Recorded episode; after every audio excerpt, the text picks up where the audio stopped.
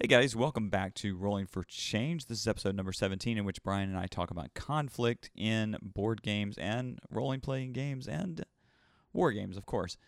Uh, I think there's a lot we can do with conflict in games, and I think this won't be our only episode on conflict in gaming, but it's a good start for a conversation and something that we hope you guys will chime in on and talk to us about. Anyway, I am just getting back from uh, Dice Tower Con 2018. But when this episode was made, I was just getting back from um, PAX Unplugged 2017. So you can see we're a little bit behind, but this is going to be the start of our new season, and we've got a lot of great episodes that are going to be coming up for you in the next few months here. So I, I hope that you enjoy it, and uh, please contact us and let us know how you're enjoying Rolling for Change and the things you'd like to hear us talk about. Uh, you can contact us through gamers at rollingforchange.com.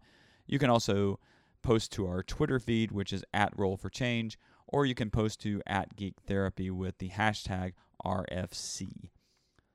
Okay, here we go. Here is our conversation about conflict in gaming.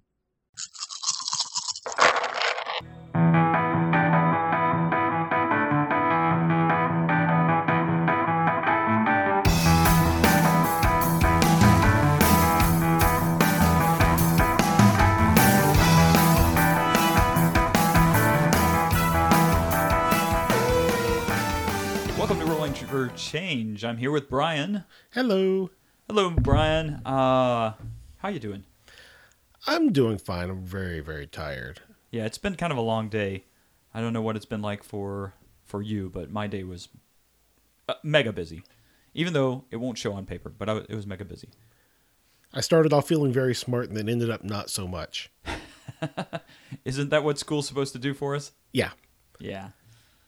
So uh, we're going to talk about conflict in games today, and I'm I'm kind of excited about that because this is something I've been wanting to talk about for a long time, but have not really put together the plan for it. And you know, we talked about Smack Talk last time, Right. or several times ago now, but we didn't really talk about conflict per se. And I kind of just want to play around with this idea of conflict in gaming and just kind of see where it goes. So um, we can certainly talk about games that we've had conflict in, the experience of conflict in games. Um, my story is always that games mirror some part of our lives or mirror some part of ourselves when we play. So the conflict that we experience in games is a microcosm of some of maybe the conflict that we experience in daily life. I don't know. What do you think? Yeah, um it, it really depends on the level of conflict you're dealing with. Um, there are like Amerithrash games which are explicitly which are explicitly um confrontational. And then there are the um, passive aggressive confrontations within say Euro games. Yeah, like Euro is pretty much we're not going to have direct aggression. We're just going to have passive aggression. Which doesn't stop the Dammit sisters from being confrontational. No, of course not. it doesn't stop any. I mean, the confrontation there is more about I'm going to get the resources before you do. I'm going to take the space in the worker placement game before you do. I'm going to get there before you do in the Right. race game, whatever it might be. Um, so yeah, conflict is is kind of hidden in. You know, I think I've talked about this before, but reading about the history of Euro games, pretty much Euro games kind of came up with the idea that they didn't want to talk about direct confrontation because everything coming from America was war games Right. particularly focused on Germany. And they didn't want any of that. So they wanted something a little less. I mean, I guess it's closer to home or more safe to talk about, you know, the fact that I grew up. I grew up potato field, and uh, I mean, is that I don't know if potato are potatoes from fields. I don't know. I'm, I'm probably talking out. Yes, potatoes are from fields. they are root vegetables. Yeah. So anyway, I planted a potato crop, but you took my potato crop or something. I don't know. You know, I'm trying to think of all the different farming games that there are that come. Well, like Agricola, you know. Agricola. I'm trying to grow this stuff, but I need to feed my people. I need to get I need to get some food, and you got to the food space, and now my people are going to starve because you got the food first. exactly. You huge jerk. There's so many games like that, though. I mean, if you look at you know the shipping games, the trading in the Mediterranean, that's the kind of Yep. tagline that they use on Dice Tower. Um, but there's conflict still. But seriously, the the conflict I get more caught by in games is more about a conflict in rules Right. That happens to me all the time where it's either I don't understand the rule or the people explaining it didn't understand the rule or God forbid we're halfway through the game and oh I'm, I forgot to tell you this rule and then that's conflict immediately because I'm Right. like I don't have a chance to win this game now.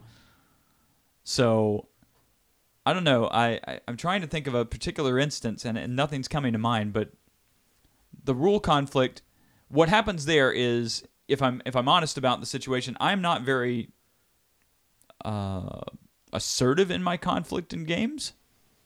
I think it would be fair to say.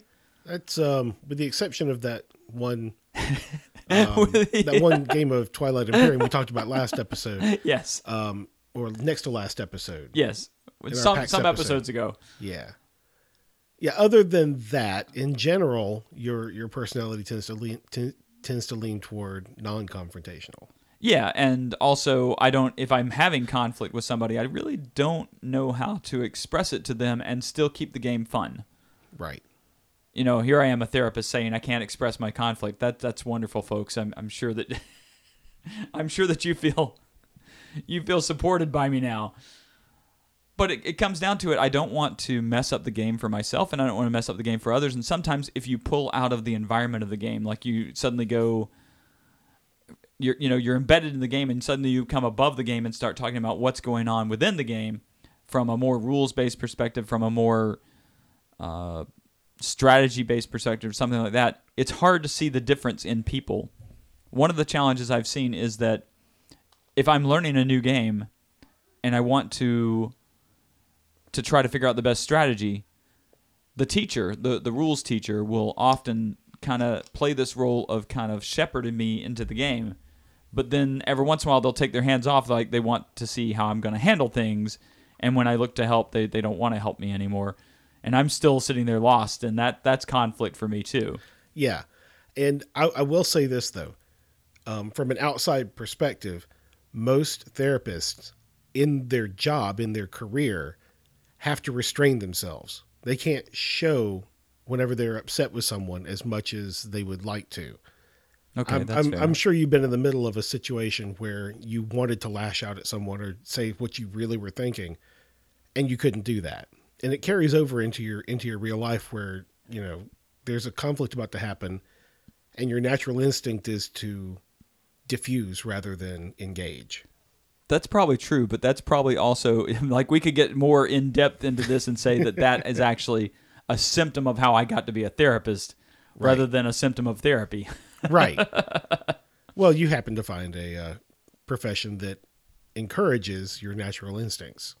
right. Right. I mean Right. that's that's what we all want pretty much. So I don't know, that's that's uh, kind of where I get caught by conflict. What what are what are your spaces where you get caught by conflict?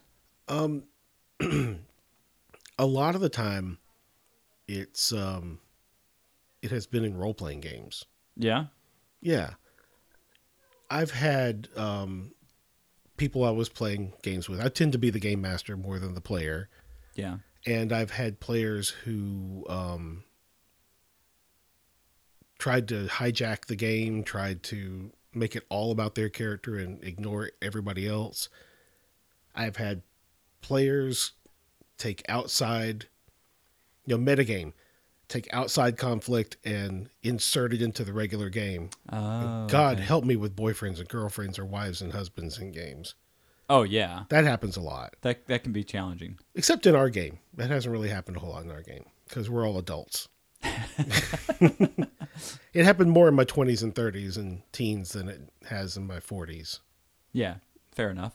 So, yeah, a lot of my, um, and of course, there's there, are board game instances where I've where I've engaged in um, some kind of conflict.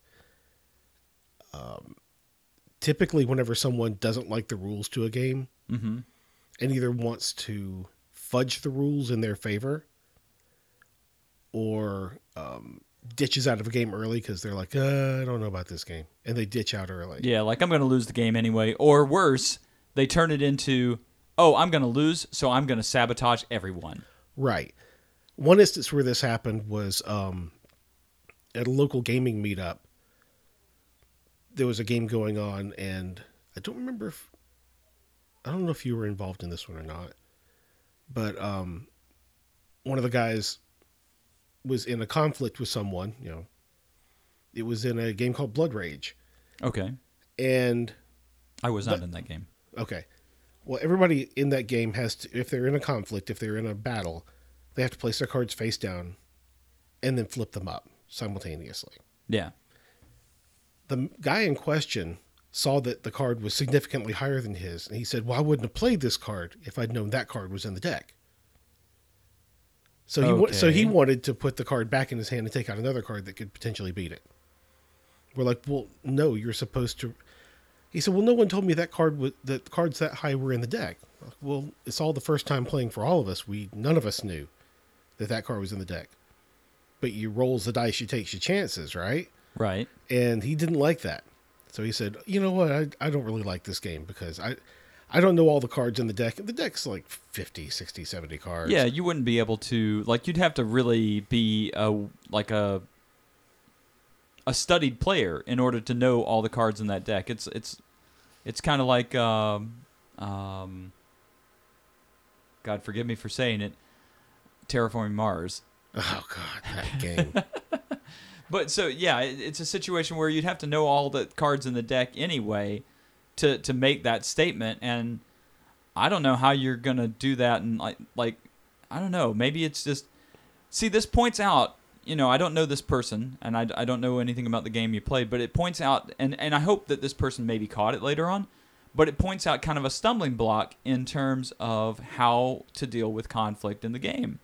And that is oh, I'm going to take my chips and go home kind of thing, right. that you're not really in the spirit of the game anymore. You're more in the spirit of I just got to win. I'm not enjoying this if I don't win. And that seems like a really strange like for us as hobby players, it seems like a really strange thing to get so caught into competition that the game value is over if we're not going to win. Cuz that's Yeah. going to happen. I mean, I don't know statistically. Maybe there's somebody that we know that wins most of their games. I mean, you want competition, but you have to be able to accept the the loss. Yeah, the, the, he he was involved in two combats. The second one, he wanted the his opponent to reveal their card first, then he would pick his card. Like that? No, That's not the way to the game works. Like literally in the rules, it says simultaneously. Because ah, that, that doesn't make any sense. I don't like that. Ah. Like, oh, so it's I supposed, expect to, that from it's a supposed 10 to resemble a skirmish, I right? expect that from a child. I don't expect that from someone who's obviously in their thirties. right.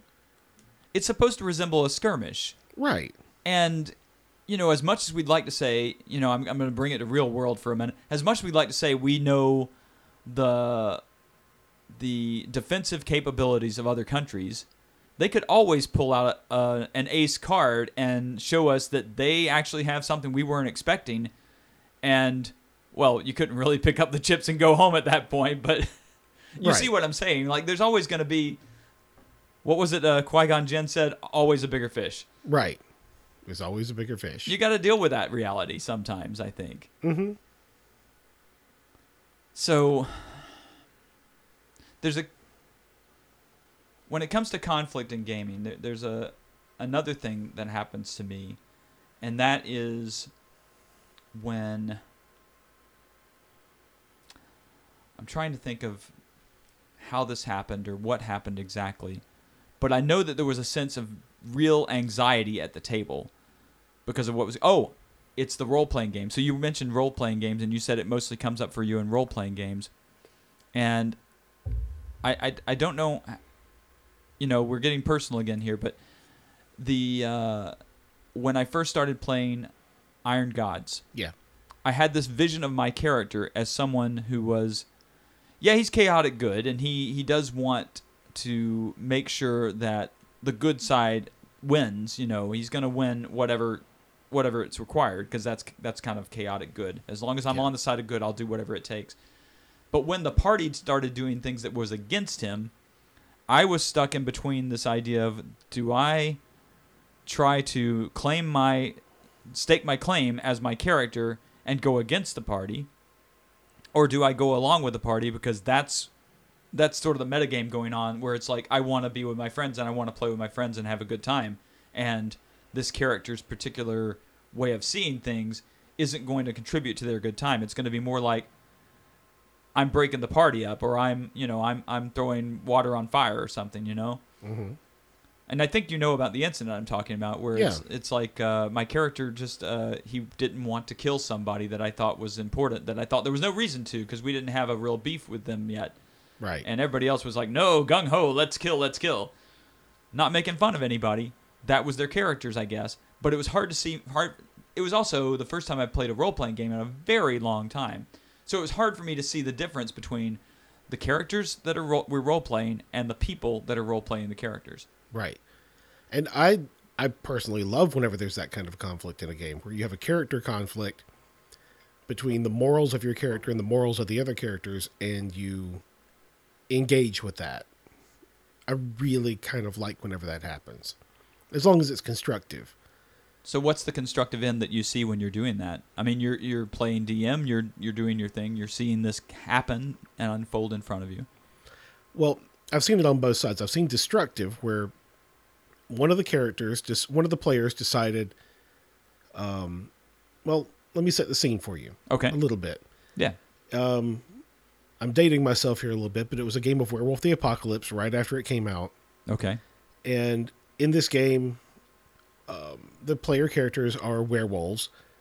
Um, and they're on a holy quest, more or less, to defeat a creature called the Worm, which Okay. is a supernatural entity that's basic that basically feeds off chaos.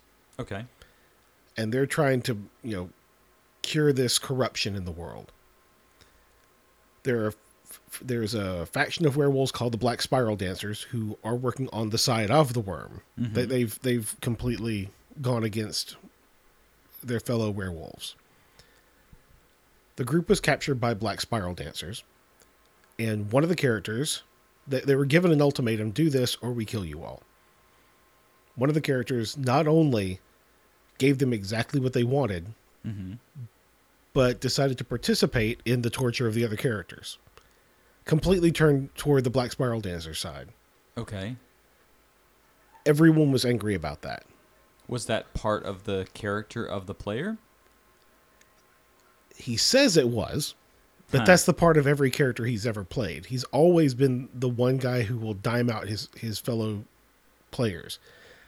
That was kind of the last game we ever played with him too, because it's hard to play a game where you're diming out your fellow players, unless, and this is the flip side of things, you're playing a game called Paranoia. Oh yeah. Well. Yeah. Now in Paranoia, you it's it's in a far flung future where some sort of catastrophe has, has happened. Um, most game masters say it's like a nuclear war or some kind of asteroid hit the planet or something. Regardless, you have you're part of a society that has gone underground into a place called Alpha Complex, and the computer who is the artificial intelligence who is taking care of the people down in the bunker, this giant city-sized bunker, Mm-hmm. um, has gone insane. Okay. Um, it's convinced that there's still danger up on the surface, and it's paranoid about um, traitorous people. It's paranoid about mutated people. Mm-hmm. It's paranoid about everything. It's an extremely paranoid computer. I keep saying that word over and over again, but I can't stress But it it is enough. the game name. It's Paranoia. So. Now, the crux of the thing is everyone is playing troubleshooters. Their job is to find trouble and shoot it. the problem is they're all traitors in their own right. Almost every character is part of a secret society, which is treasonous, and almost every character has a mutant power, which is treasonous unless it's unless they want to be a second class character and uh, second second class human being and admit that they have a mutant power and they're treated like scum for the rest of the game. Ah. so it's it's better to hide. Right. So every single player is every single player character is trying to prove that the other people in their group are mutant traitors in some way, shape, or form, especially if they happen to find out that they are traitors themselves. Mm. Basically, you're trying to protect your own hide by killing the other players, which is okay because there are six clones for each player. Do, do you, you know, I played this game with you, but I didn't know all this backstory. So do you start the game not knowing all of your own history? Frankly, it depends on the game master. You Okay. can start as a fresh clone that just came out and you're introduced to your mutant power by accident and you're introduced Ah. to your secret society by them, you know, gathering you in. Okay. Typically, you start with some idea what your who your character is, and they've been promoted to troubleshooter. Mm-hmm. So you have an idea of who your character is and what their motivations are, that sort of thing. That's what most people tend to do, but I have played it where people are just completely fresh. Typically, if they've never played the game before or never played a role playing game before, I start them off with, as a blank slate, a tabula rasa, so to speak, Sure. and then they discover who their character is along the way. But the conflict there is embedded in the game. You're sup- Yeah. you're supposed to betray your fellow players, and if you die, well, hey, another char- another pl- another you know clone will come along soon, and they'll get a copy of your most recent memory, which oftentimes will not include the time in which you were killed, so you don't know who killed you until later. Okay. Um, so you, as the players have to play that off like they don't know. You can't, you know, metagame too much. Um, but the conflict in that is built in. Whereas in Werewolf, everybody's supposed to be on the same team. So if you betray your fellow party members, It's expected. it's it's not expected in Werewolf, and it's expected in Paranoia. Yeah, I see. Yeah. Right. So it becomes personal whenever you betray someone in, say, Pathfinder. If one of your if one of your characters, um, like there was one instance where uh, one of the characters was succumbed to a mind altering effect, and he had to turn on the other players. That conflict was interesting. He was mind controlled to believe that this um, this uh, robot, this this floating robot was his friend, and he was trying to help it, Right. and the party members were against it, and well, he had to help his little buddy, so he turned on everybody. But it was because he was under mind control, and everybody recognized that, and they played along with it, which was actually a one of the more fun episodes we've this had. was, was this our game? yeah, this was Yeah. our Okay. game. Okay. I know what you're talking about. Where You remember? everybody just kind of turned. there was some messed up turning on each other. He was like, "My little buddy, though. You guys, you, you guys can't destroy my little buddy, dude. It's controlling your brain. No, he wouldn't do that to me. He's my little buddy. He's my little buddy." and then the conflict happened. So those kind of conflicts are within the character's scope. Right. And And, that it's even fits in like board games, like regular board games, because I'm thinking of a time when I was playing Mansions of Madness, Right. and you know that that's set. Well, the the nice thing about that is that betrayal's a big part of it also, Right. and there was a point at which I was trying my best to get to somebody to hand them the gun so that they could kill the neg- the, the really bad creature that was coming out of the, out of the wall, and then uh, our DM, whatever you want to call him, uh, caused the character to turn the gun towards me and shoot me. Like what? What? What? exactly. It's, but it was perfect for the game because that conflict was set up already. Right. So it seems like there are some games, and especially like in betrayal games, like Battlestar Galactica, Shadows over Camelot, uh, Betrayal at House on the Hill. Those games, it just kind of has it built in, and so it's expected. It's not really something that's going to bring. There's no metagame to it necessarily, where you're Right. going to take it outside of the game and say, "Oh, so you're a Cylon now," and I'm, you know, none of that. But it's when things turn and you don't expect them to. That that that kind of unexpected moment when conflict really gets bad between players. It's not even so much conflict in the game; it's more conflict at the upper level of the game, where, where the players are talking, versus the character level of the game. Yeah. Um, ladies and gentlemen, the excuse that's what my character would do is the lamest excuse in all of role playing games. Explain, because I'm gonna say that I I've relied on that excuse on several occasions. Right. If you're if if it's literally what your character would do, and that's who Oh, your so character has been. don't take don't take it so that you can just turn whatever into Right. that's what my character would do, because you've got to follow the sort of the dictates of your character, basically. Right. So this um in a game called Amber, which is a diceless role playing game, one of the characters decided just because he thought it would be funny, he's going to summon the sign of the Logrus over over the pattern. The pattern and the Logrus in this world are completely diametrical opposites. It's like summoning antimatter and dropping it into a piece of matter, and Ah. just to see what would happen. Now, everybody kind of suspected what would happen. It would have a very violent reaction, but everybody else in the party was there too. Right. So he just decided to do this on the spur of the moment because he thought it would be funny. And the game master said, "Well, logically, the only thing that happens is Game You- over. you guys are now imprints on the wall. Yeah. Just as these black, you know, there's this black soot all over the place, and the only thing that's left are the imprints of your characters reaching forward, saying, "No." Did the game The game, the game ended. ended? The game ended.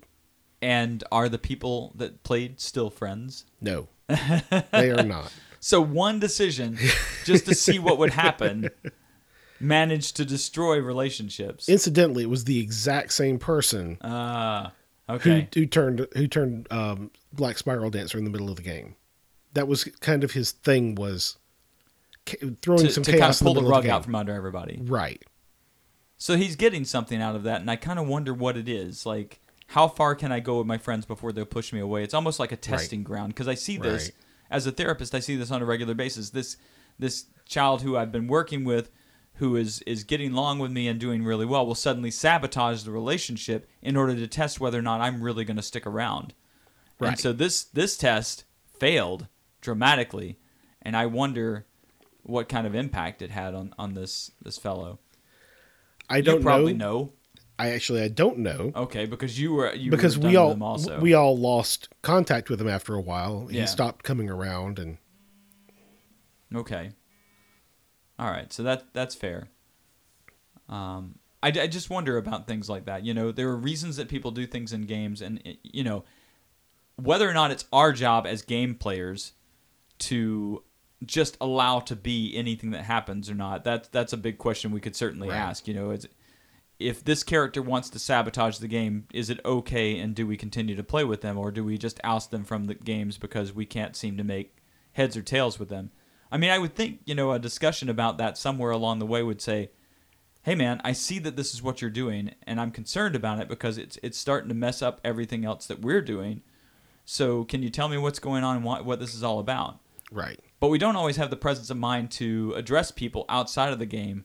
It's almost like we expect the game to be the game and not to have those discussions outside of the game. Right. And we tried to have that discussion with him. Um, he's, he, and his excuse was always, but that's what my character would do.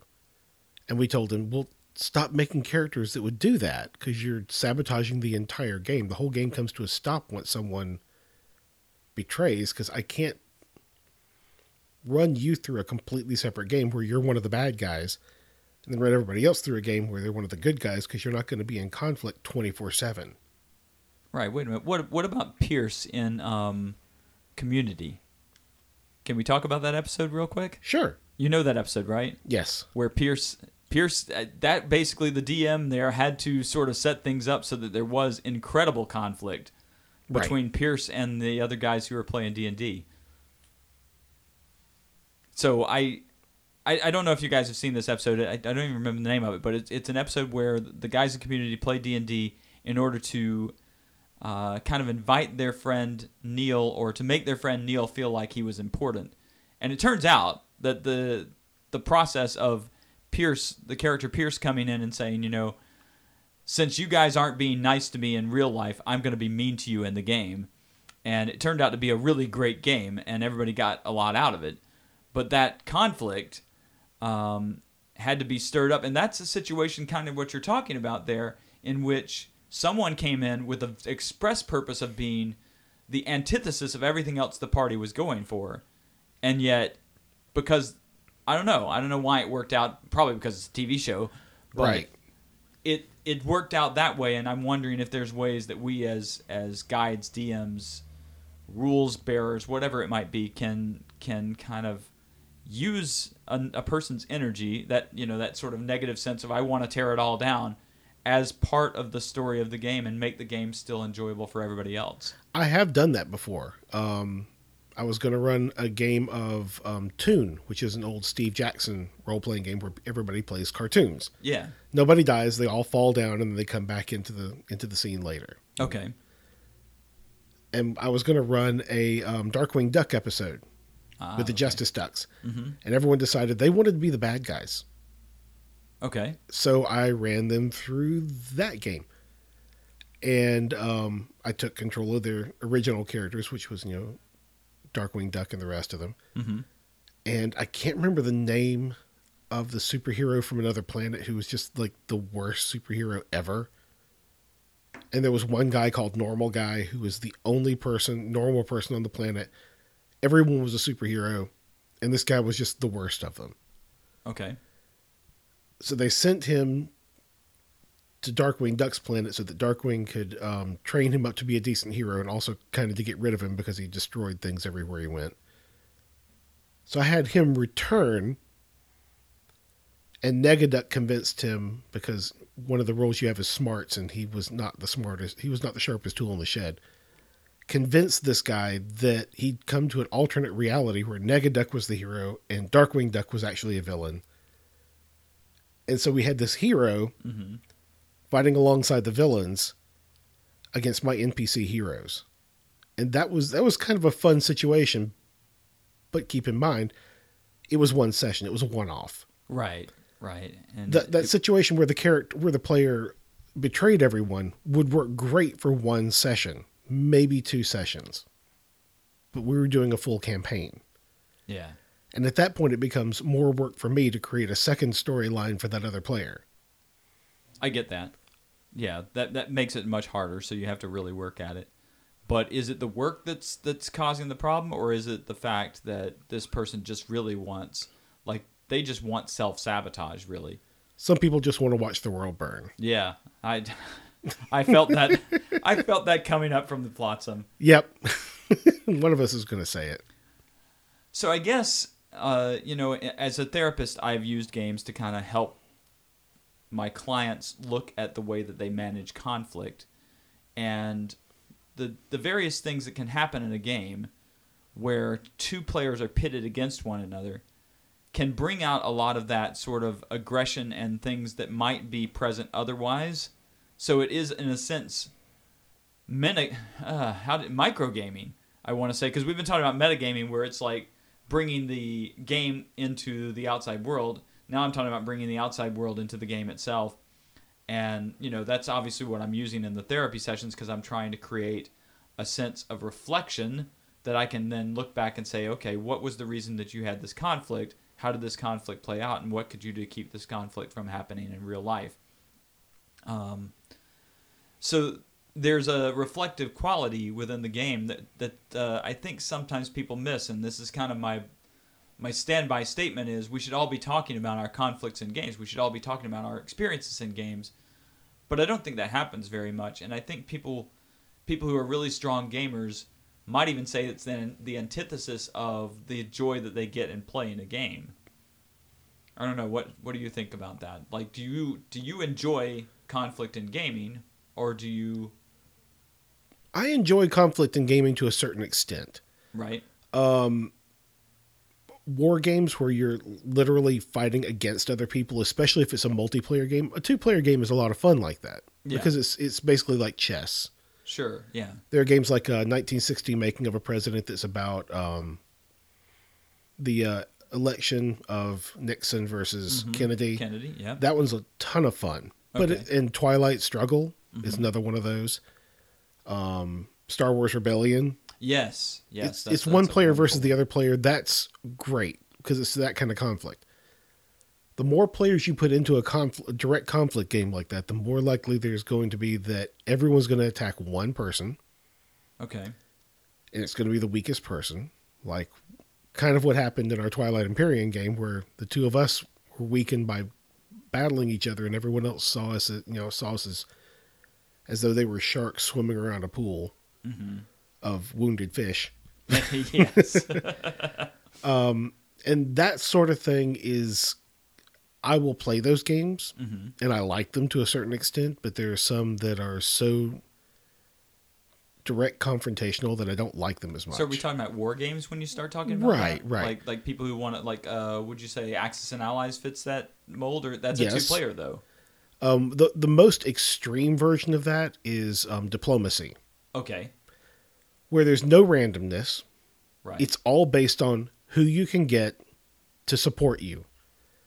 I have played two games of diplomacy, and I have played a to- grand total of 30 minutes worth of the game. This is a game that takes typically an entire weekend to play. Right. I've heard that. Uh, 48 hours. You're constantly battling back and forth to each other. And I lasted a total of 30 minutes in two games total.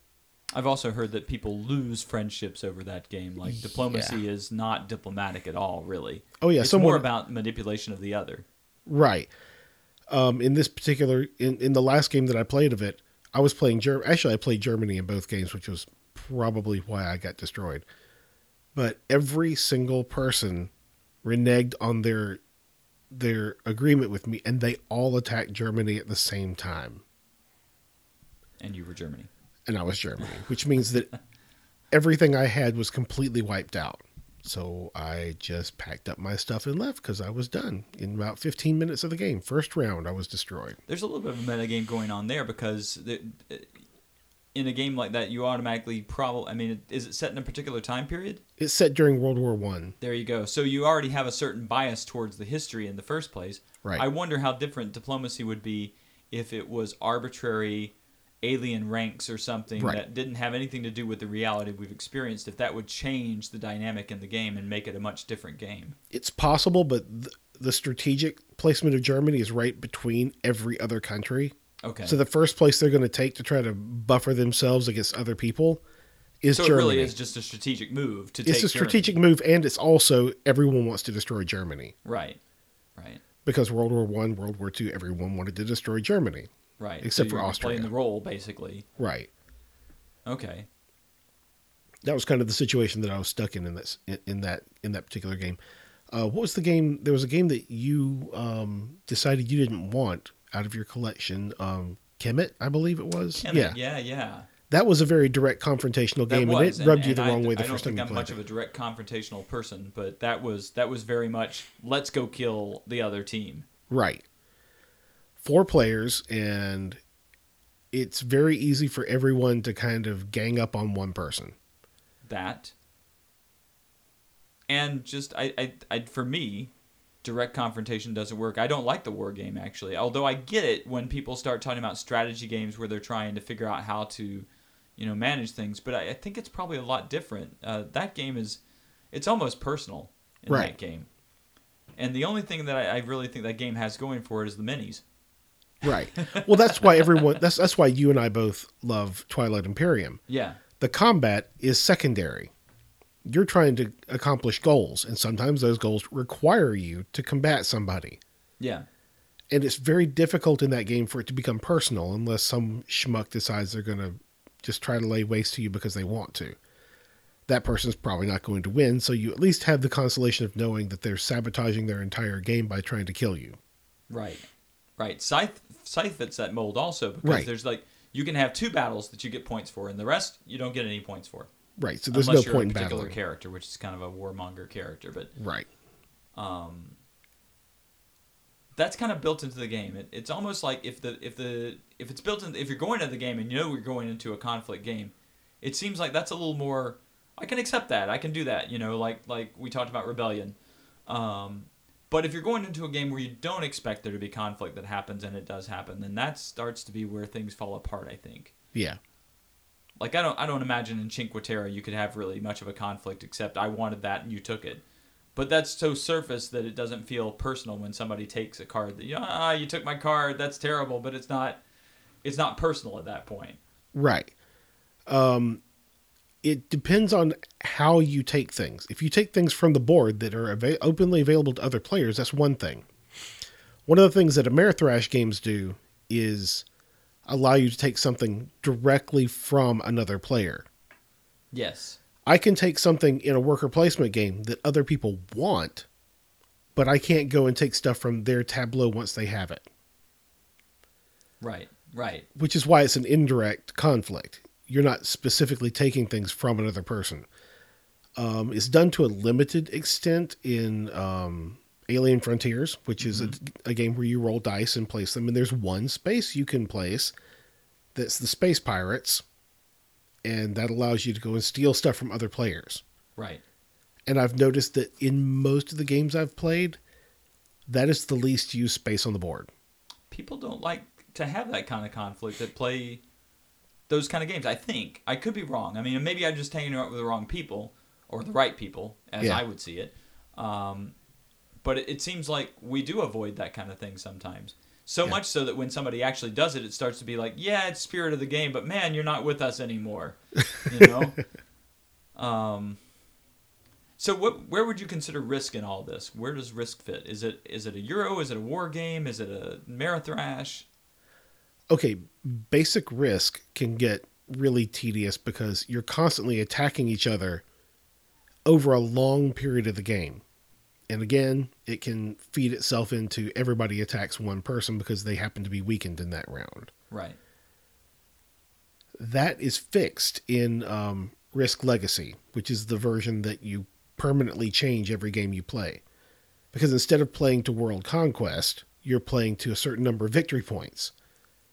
So, taking areas from other players, you're doing for a strategic reason because it's giving you victory points toward the end goal of the game.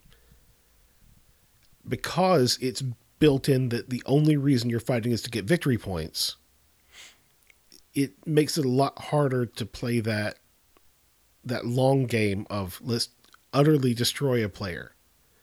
Also, once you're once you're destroyed, you're completely out of the game in Risk. Right. In Risk Legacy, once you're destroyed, you can come back onto the board later, in a smaller, with a smaller area, unless there are no areas left. But um, that's extremely rare. I've only seen someone completely wiped off the game in in Risk Legacy maybe two or three times out of twenty games, Okay. twenty five games. It's like I said, it's extremely rare, and usually most people can fight back from that. I've seen people come back and win from being wiped out. Okay. Um, so again, it depends on how you frame the conflict. If it's framed as you need to utterly wipe out your competition, like in Monopoly, hmm it can it can be kind of hurtful sometimes. It can destroy friendships. And but if you design it in such a way that my direct conflict with you is for a specific goal, terribly sorry, but I've got to do this because I need to get this victory point. I need to get this Right. accomplishment finished. I need to finish I need to achieve this goal. Then it's a little more understandable. Yeah, that's the kind of the Twilight Imperium look of things, you know, like my card says this. I'm sorry, dude. I've got to destroy your planet. but it says so on the card. My character wants to do this. I I I'll I'm going to take your homeworld and then I swear I'll give it right back. Here, I'll even give you this this card so that to to to like fix things so that you don't there are no hard feelings. So I brought up Risk because I found this really neat article, and I'm not going to read it because it's kind of a long article, but it's called.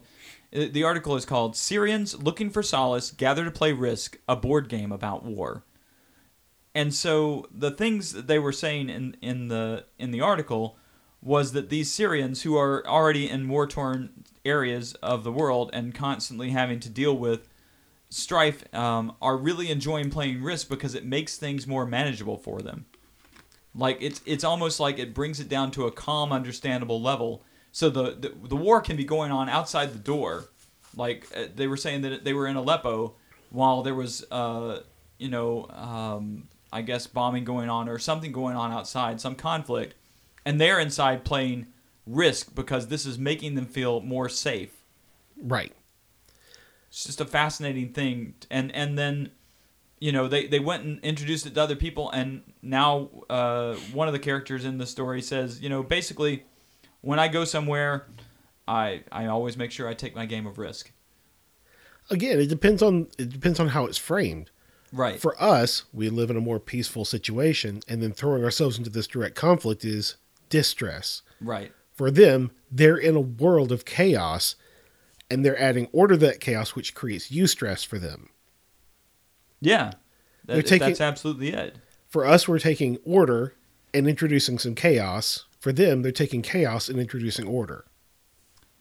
Uh, it says here anything that is about war, we feel it is close to us, and we feel it is relevant to the context of our lives, said Muhammad Kanjo, whose friends got him a Risk themed bittersweet chocolate cake for his 30th birthday. That's awesome. um, Mr. Khan, uh, um, we're assuming that United Nations placed peacekeeping forces in Syria, said Mr. Al Khaled, a finance officer with another charity, Kesh Malek, um, referring to UN military personnel known as the Blue Helmets. Mr. Kanjo said that everyone wants to be green and risk because that color represents the Free Syrian Army, an umbrella group which includes many U.S. backed rebel factions. The person who might plan to play an evil way will pick black, the color of the Islamic State flag, he added.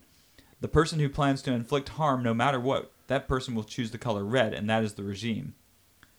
Even some Syrians inside the country are fans of risk and its cathartic effects. Since the early days of the conflict, Syrians have used gallows humor as a way to cope. It's just a fantastic article to find. I, I, I don't Yeah. think I've played Risk since I was eight years old. I've played Risk, but only in legacy format. Yeah, I might need to to try to get back to that just to see what it what it's like to play again. I've actually never played a game of Risk with like a physical straight game. Risk, you've never played. Right. I've only played it on a computer. Okay, that's an interesting thing to make note of.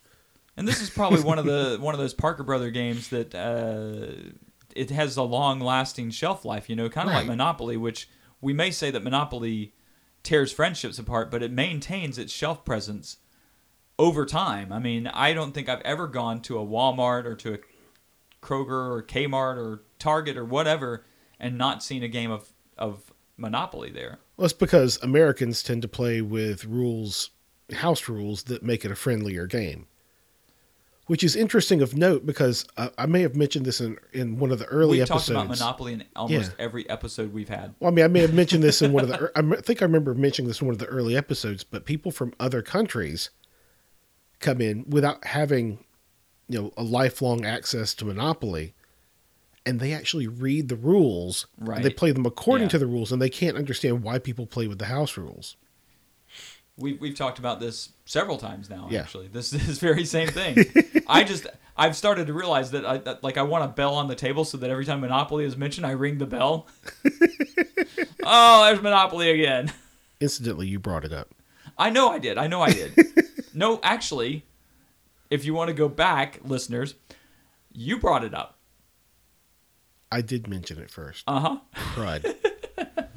So for a game that we hate so much, it comes up in almost every episode.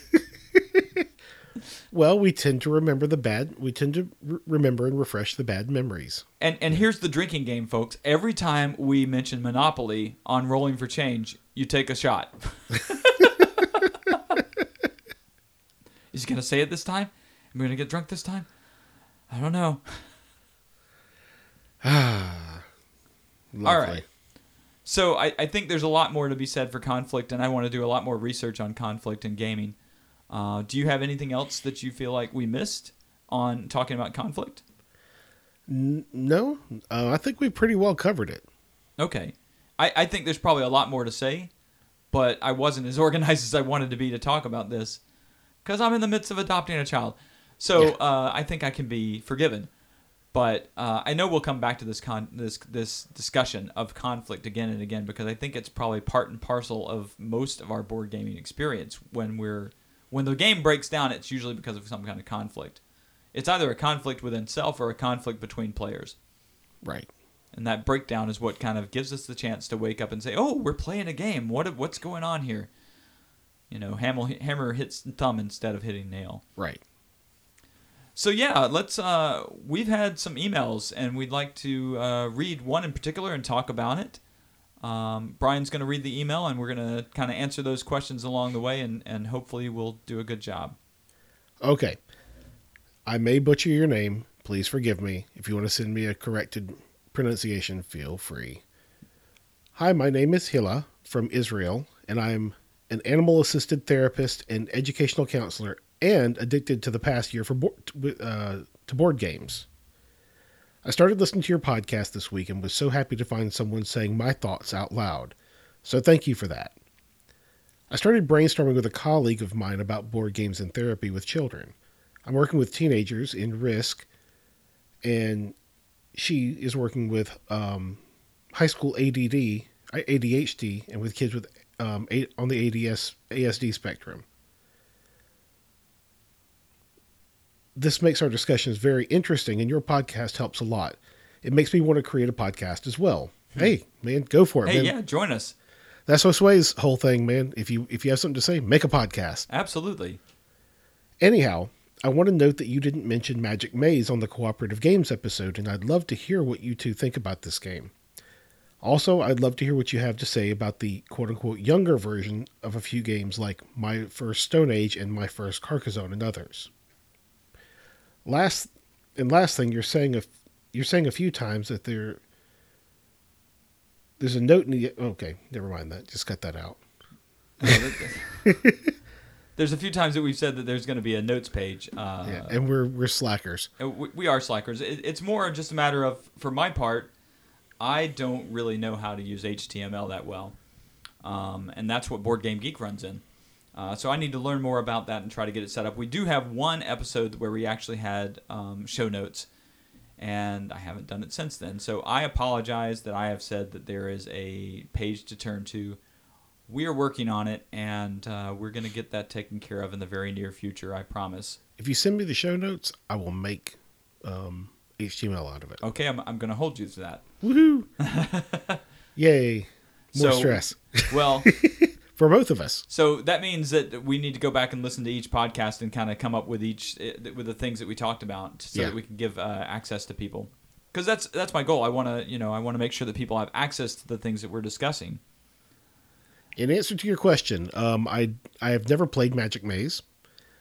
I did watch a review of it, and I became so unbelievably stressed just from the review that I know I could never play the game. It sets off at least two of my most prominent red flags as far as board games are concerned.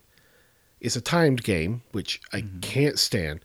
And if you recall from previous episodes, I prefer games that focus on the social aspect of gaming, where I can sit and chat with my friends while we're playing the game. This game is completely silent. Um, all players are trying to are trying to move a series of pieces around so they they can um, basically shoplift. Um, Yeah, it, it's a game about items. adventurers shoplifting from a mall. It's it's a crazy theme.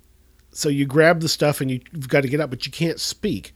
And each of you has a direction card that allows you to move up, left, right, and down. hmm And you got to pay attention because a, a piece has been sitting there for a while, and people will pick up the the bonker, as I like to call it, and start smacking the Tap table. the table, yeah. It's tapping the table, telling you that you need to do something. So you need to look at the board and find out who needs to move up because you're the person who moves people up.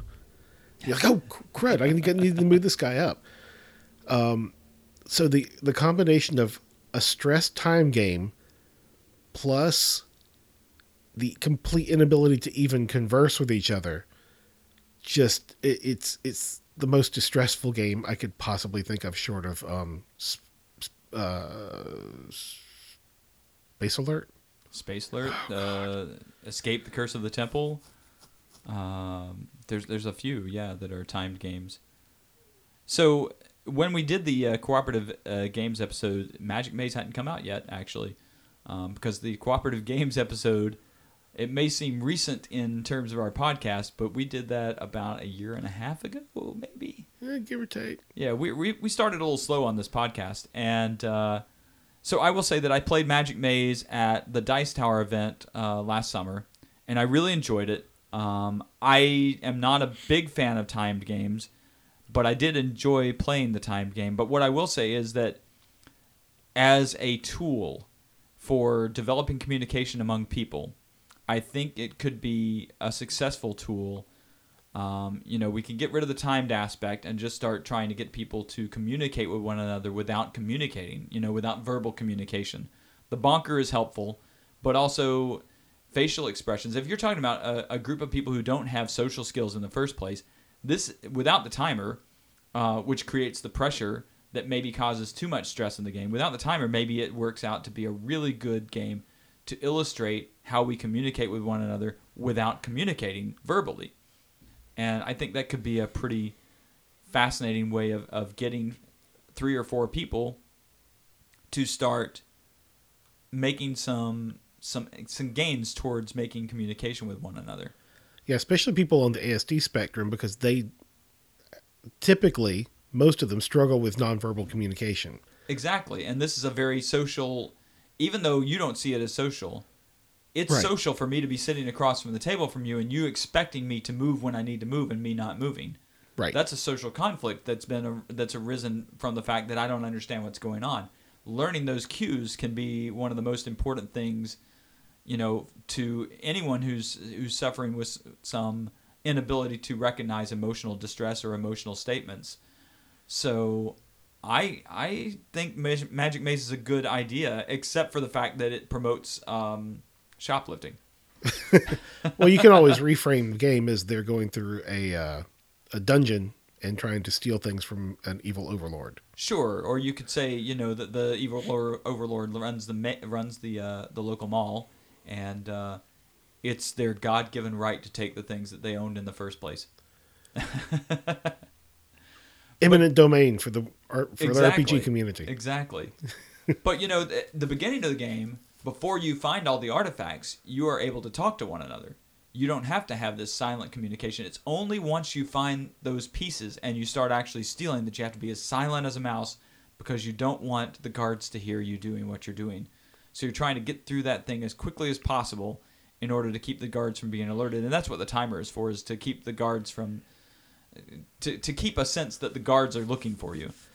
The nice part of the game is you can at some uh, through some mechanism in the game flip the timer. Yes, you can go to a spot in the game and it causes you to flip the timer over. Now, if you go to that spot before the timer is ready to be flipped over, like let's say you've only let a minute go and you turn it over, then you've lost that minute basically because now you're or you've lost two or three. I don't remember what the timer is worth, but you can turn it at the wrong time and get less time as a result. Yeah. And so you've got to be very careful not to touch the things that you shouldn't touch. But that aspect alone makes the timepiece a little more bearable because it's not like anything else where you have to deal with the timer. You can add time in you know as a result of your um, your strategy within the game. Now, as far as the um, my first Stone Age, my first Carcassonne, the kids I've worked with typically were middle school, high school age, and they could handle the standard Carcassonne, the standard um, Right. games pretty well. So I've never really played the my first games, and all of my children, the youngest one is 16, so I've never I really played my first. Catan with my godson, um, and he got it really quickly and easily, and seemed like it was a good stepping stone for him because as he got really good at that and got good at accepting defeat when defeat was there and and and, you know winning appropriately, um, he moved on to Catan. I think it was a good stepping stone for him. I think if you had just started him in Catan, it might have been too overwhelming. Right. So I think those my first games, my first Ticket to Ride, my first Stone Age, whatever it might be, those might be good stepping stones for kids who are just learning about. You know, it, it's it's it's a matter of trying to invite people into our hobby, and in this case, kids who have maybe less of a cognitive capacity or less of a in a um, less of an ability to accept a lot of different things happening in one time because they just can't process it yet. They're not at that level yet uh, I, I think it's probably a good a good thing. Um, I was thinking the other day, I'll, I'll just say this because I thought it was a cute thing to think. I was thinking that there needs to be a my first Feld. Yes, I remember you talking about that and me thinking that's freaking fantastic. But if it's first Feld, it would have to be designed by Friedemann Friese. Friedemann Friese, who does a lot, who do, does the, FF, games. and I just liked the idea of Friedemann Friese coming to Feld and talking to him about this. Friedemann Friese should go to work for Fantasy Flight.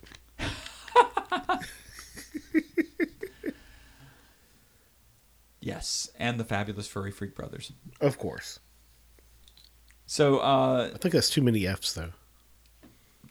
well, fabulous Furry Freak. Oh, it's three, so you got to have two. Yeah, yeah. Yeah, okay, all right.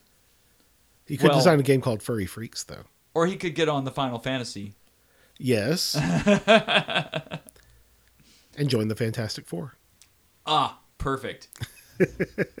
I don't have too many more FFs. No, no, no, no. I'd like to just keep going, but no, I just don't have it in me. Oh, and don't forget the app that we use for um, first player, Fast First. Fast first. Ah, Yeah, okay. All right. now I'm starting to reach. no, no, you're doing good. You're doing good. Um, so, uh, we had a second email from Hila, and uh, we could go through that as well, just to answer questions there. I've got it here. Another thought came to mind. When we bring a born game to therapy, we bring two more identities into the room my playing self, which is partly aware and partly unaware.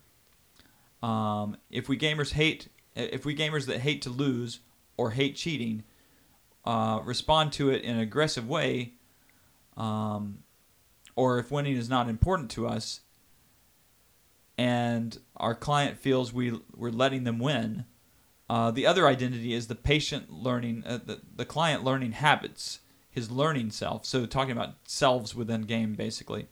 Uh, because most of the games are unknown, we as therapists take the teacher hat and teach the game rules.